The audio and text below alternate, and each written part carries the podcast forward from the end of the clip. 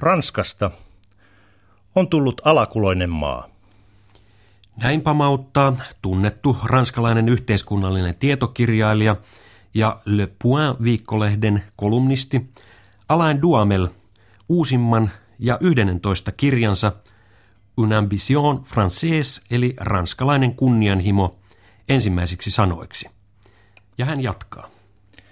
Ranska epäilee itseään, olemassaoloaan, identiteettiään, omaa paikkaansa maailmassa, painoarvoaan, kykyään jatkaa oman kohtalonsa muovaamista ja myös sitä, onko siitä enää asuttavan yhteiskunnan malliksi.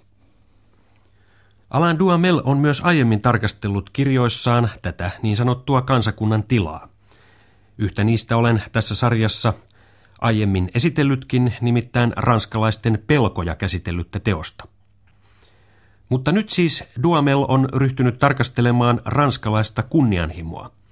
Ja ensilauseista päätellen siitä ei juuri ole paljoakaan jäljellä, tai ainakin se uhkaa suuntautua Duhamelin mielestä vääriin asioihin. Ranskassa on vallalla eräänlainen nostalginen ilmapiiri, jossa haikaillaan aikoja, jolloin Eurooppa koostui suurista kansakunnista, tai ajasta, jolloin Ranskalla oli poliittista tai sotilaallista voimaa ja myös vertaansa vailla oleva oma kulttuuri. Miksi tällainen ilmapiiri sitten Ranskaan on syntynyt, jos nyt siis lähdemme siitä otaksumasta, että Duhamel on oikeassa? Hänen mukaansa syitä on tietysti monia. Tärkeimmät niistä ovat kansainvälisen sääntelyn purkaminen, työttömyys, amerikkalainen hegemonia eli ylivalta, Neuvostoliitonkin romahtaminen, tämä globalisaation eli ranskalaisittain mondialisaation ruuvipenkki ja siirtolaisten laaja maahanmuutto. Mutkikkaan todistelu- ja kysymysketjun jälkeen Alain Duhamel päättyy siihen, että tämän päivän viesti ja sen osoite ovat selviä. Ranskalaisten huono olo on tuotettu Brysselistä. Jälkikansallinen ylimielisyys, kas, siinä on vihollinen. Tätä samaa vihollistahan jahdataan enemmän tai vähemmän kaikkialla muuallakin Euroopassa kuin vain Ranskassa. Mutta miksi sitten Bryssel on noussut maalitauluksi myöskin Ranskassa? Sitä Alain Duhamel ei oikein jaksa tai ainakaan halua ymmärtää, ja siksi hän on tämän kirjansa kirjoittanutkin. Opuksen pääsanoma nimittäin on, että Euroopan unioni ei ole Ranskan hautamuistomerkki, vaan päinvastoin. Suuri kansakunnalle annettu mahdollisuus. Duhamel haluaa muistuttaa lukijoilleen, että Euroopan unioni nykymuodossaan on pitkälle nimenomaan juuri ranskalaisen kunnianhimon tulosta. Ranska on antanut Euroopan yhteisöille suuria eurooppalaisia Briandista Robert Schumaniin, Jean Monnetsta Jacques Delorsiin, kenraali de Gaulleista Valéry Giscard d'Estaingiin tai François Mitterrandiin. Ja omaa siten ainutlaatuisen voimavaran. Ranska tietää paremmin kuin mikään toinen kansakunta Euroopassa, millainen on todellinen Eurooppa. Toisin sanoen autonominen ja kunnianhimoinen. Tämän jälkeen Alain Duhamel käy tässä 250 sivuisessa kirjassaan lävitse Ranskan historiallisen merkityksen Euroopalle, siten kuin hän sen näkee viime ja tällä vuosisadalla, keskittyen kuitenkin selkeästi viimeisimpien vuosien tapahtumiin. Oma lukunsa kirjassaan myös eurorahan syntyhistorialla, josta on kuitenkin ilmestynyt perusteellisempiakin teoksia, joita tässäkin puheenvuorosarjassa on aiemmin esitelty. Hyppäämme siis suoraan sivulle 167, josta alkaa luku Ranskan nykyaikaistaminen. Duhamelin mielestä Ranskan pitäisi ensisijaisesti toteuttaa kunnianhimoaan muuttumalla itse. Ranskan alueellinen rakenne on Euroopan unionin jäsenmaista kaikkein raskain ja monimutkaisin, ja se pitäisi uusia mitä pikimmin. Myös Ranskan valtio on kaikkein vahvin, hierarkisin ja autoritaarisin 15 jäsenmaasta. Jakobinlaisuuden jäänteet tuntuvat edelleen voimakkaasti. Ranskassa todellakin on 36 664 erilaista kuntaa, eli suunnilleen saman verran kuin muissa EU-maissa yhteensä. On erilaista aluetta, departementtia, kaupunkia, maalaiskuntaa ja kuntain liittoa. Suurin osa näistä kunnista on todella pieniä, ollakseen eläviä, ja syyt niiden olemassaoloon löytyvät pitkältä historiasta, vaan ei enää nykypäivästä. Vuosisadan alussa suunnilleen 90% ranskalaisista oli levittäytynyt noin puolen Ranskan alueelle. Tänä päivänä yli 4/5 ranskalaisista on sulloutunut alueille, jotka kattavat enää vain 20% maa-alasta. Pariisin keskittymä vetää puoleensa väestöstä osuuden, joka on täysin järjetön. Ja se houkuttelee kaikkein koulutetuimmat ja osaavimmat työntekijät, mistä taas kaikki muut Ranskan osat kärsivät. Pariisi ja sen lähiympäristö imevät muun Ranskan verta. Maaseutu tyhjenee ja muut alueelliset kaupunkikeskuksetkin kehittyvät liian hitaasti, jos ollenkaan. Tuttua huolestunutta aluepoliittista puhetta melkein missä päin Euroopan unionia hyvänsä. Mutta kun katsoo väestökeskittymistä kertovaa Euroopan karttaa, niin Duhamelin ajatukset saavat uutta puhtia. Ollakseen niinkin suuri maa, Ranskasta ei todellakaan löydy toista aluetta, joka voisi lähes tulkoonkaan kilpailla asemasta pääkaupunkiseudun kanssa. Tässä suhteessa Suomi ja muut Euroopan reunavaltiot, Irlanti ja Kreikka ovat ne toiset EU-maat, joiden tilanne on melkeinpä samanlainen. Ruotsillakin on sentään Malmöön ja Göteborgin alueet, jotka voivat antaa edes jonkinlaisen vastuksen Tukholmalle. Mutta takaisin Ranskaan ja nyt korkeitten virkamiesten, eli ranskalaisittain enarkkien kimppuun. Ranska on Euroopan unionin maista ainoa, jossa nämä korkeat virkamiehet yksi toisensa jälkeen valloittavat kaikki hallinnon avainpaikat, mutta myös ministereiden kabinettien ja henkilökohtaisten avustajien paikat, kaikkien ranskalaisten instituutioiden avainpaikat huipentuen tehtäviin, joissa voidaan valvoa, mitä muut tekevät, jolloin politiikan ja hallinnon kaksimielisyys tulee esiin.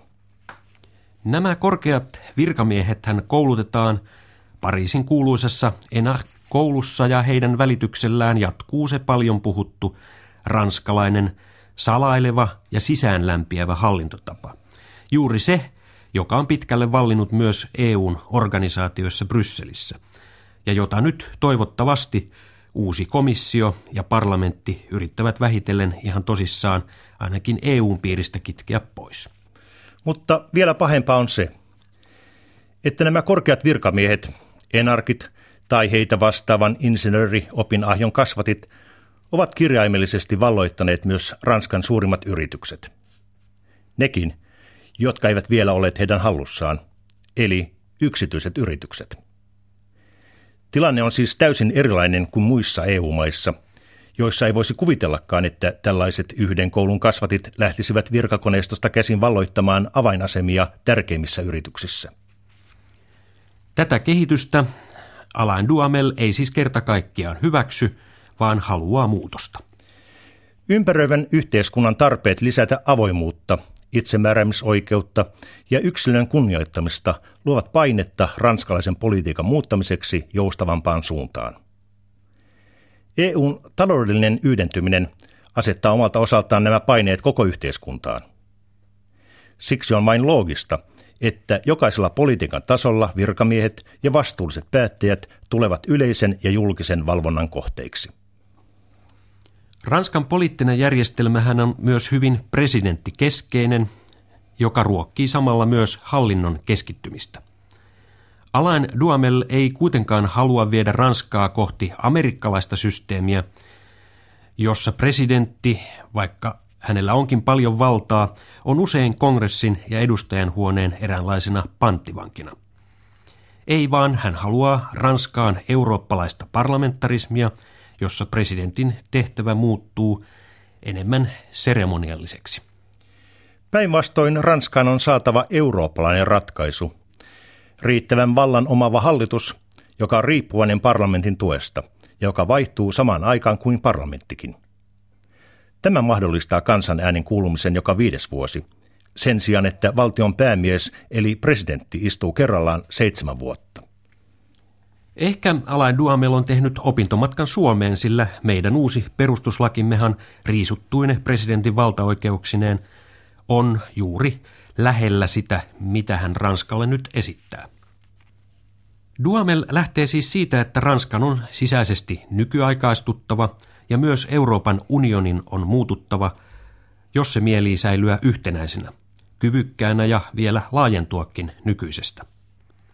Tavoitteeksi ei enää riitä halu elää yhdessä, vaan tilalle pitäisi tulla halu tehdä yhdessä. Ja parempaakaan välinettä tähän yhdessä tekemiseen ei ole keksitty kuin Euroopan unioni. Siksipä kirjansa loppupuolella Duhamel suorastaan suitsuttaa EUn puolesta.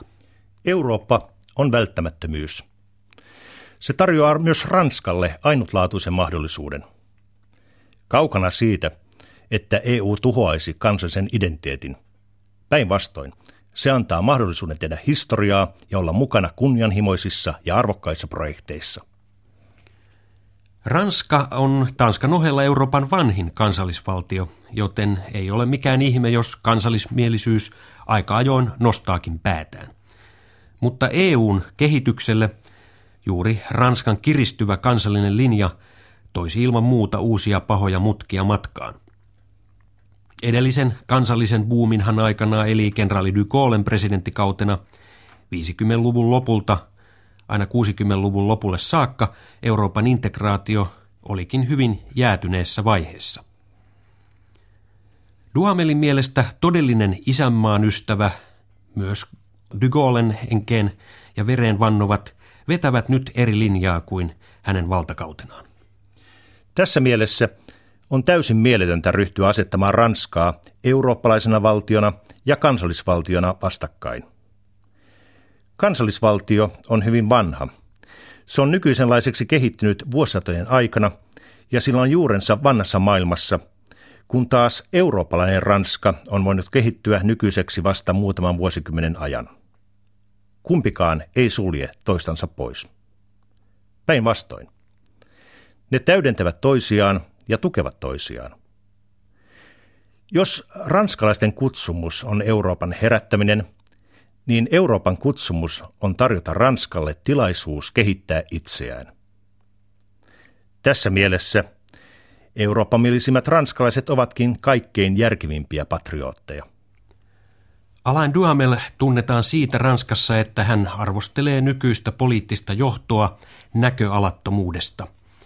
Onkin selvää, että varsinkin Ranskan sosialistinen puolue on hukassa.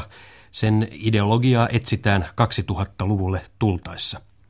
Mutta Duhamelin mielestä ranskalaiset voivat olla pioneereja edelleenkin puolustaessaan eurooppalaista yhteiskuntamallia ja muokattaessa EUlle uutta yhteistä ulko- ja turvallisuuspolitiikkaa. Sillä joistakin asioista Ranskassa vallitsee pitkälle menevä yhteneväinen näkemys.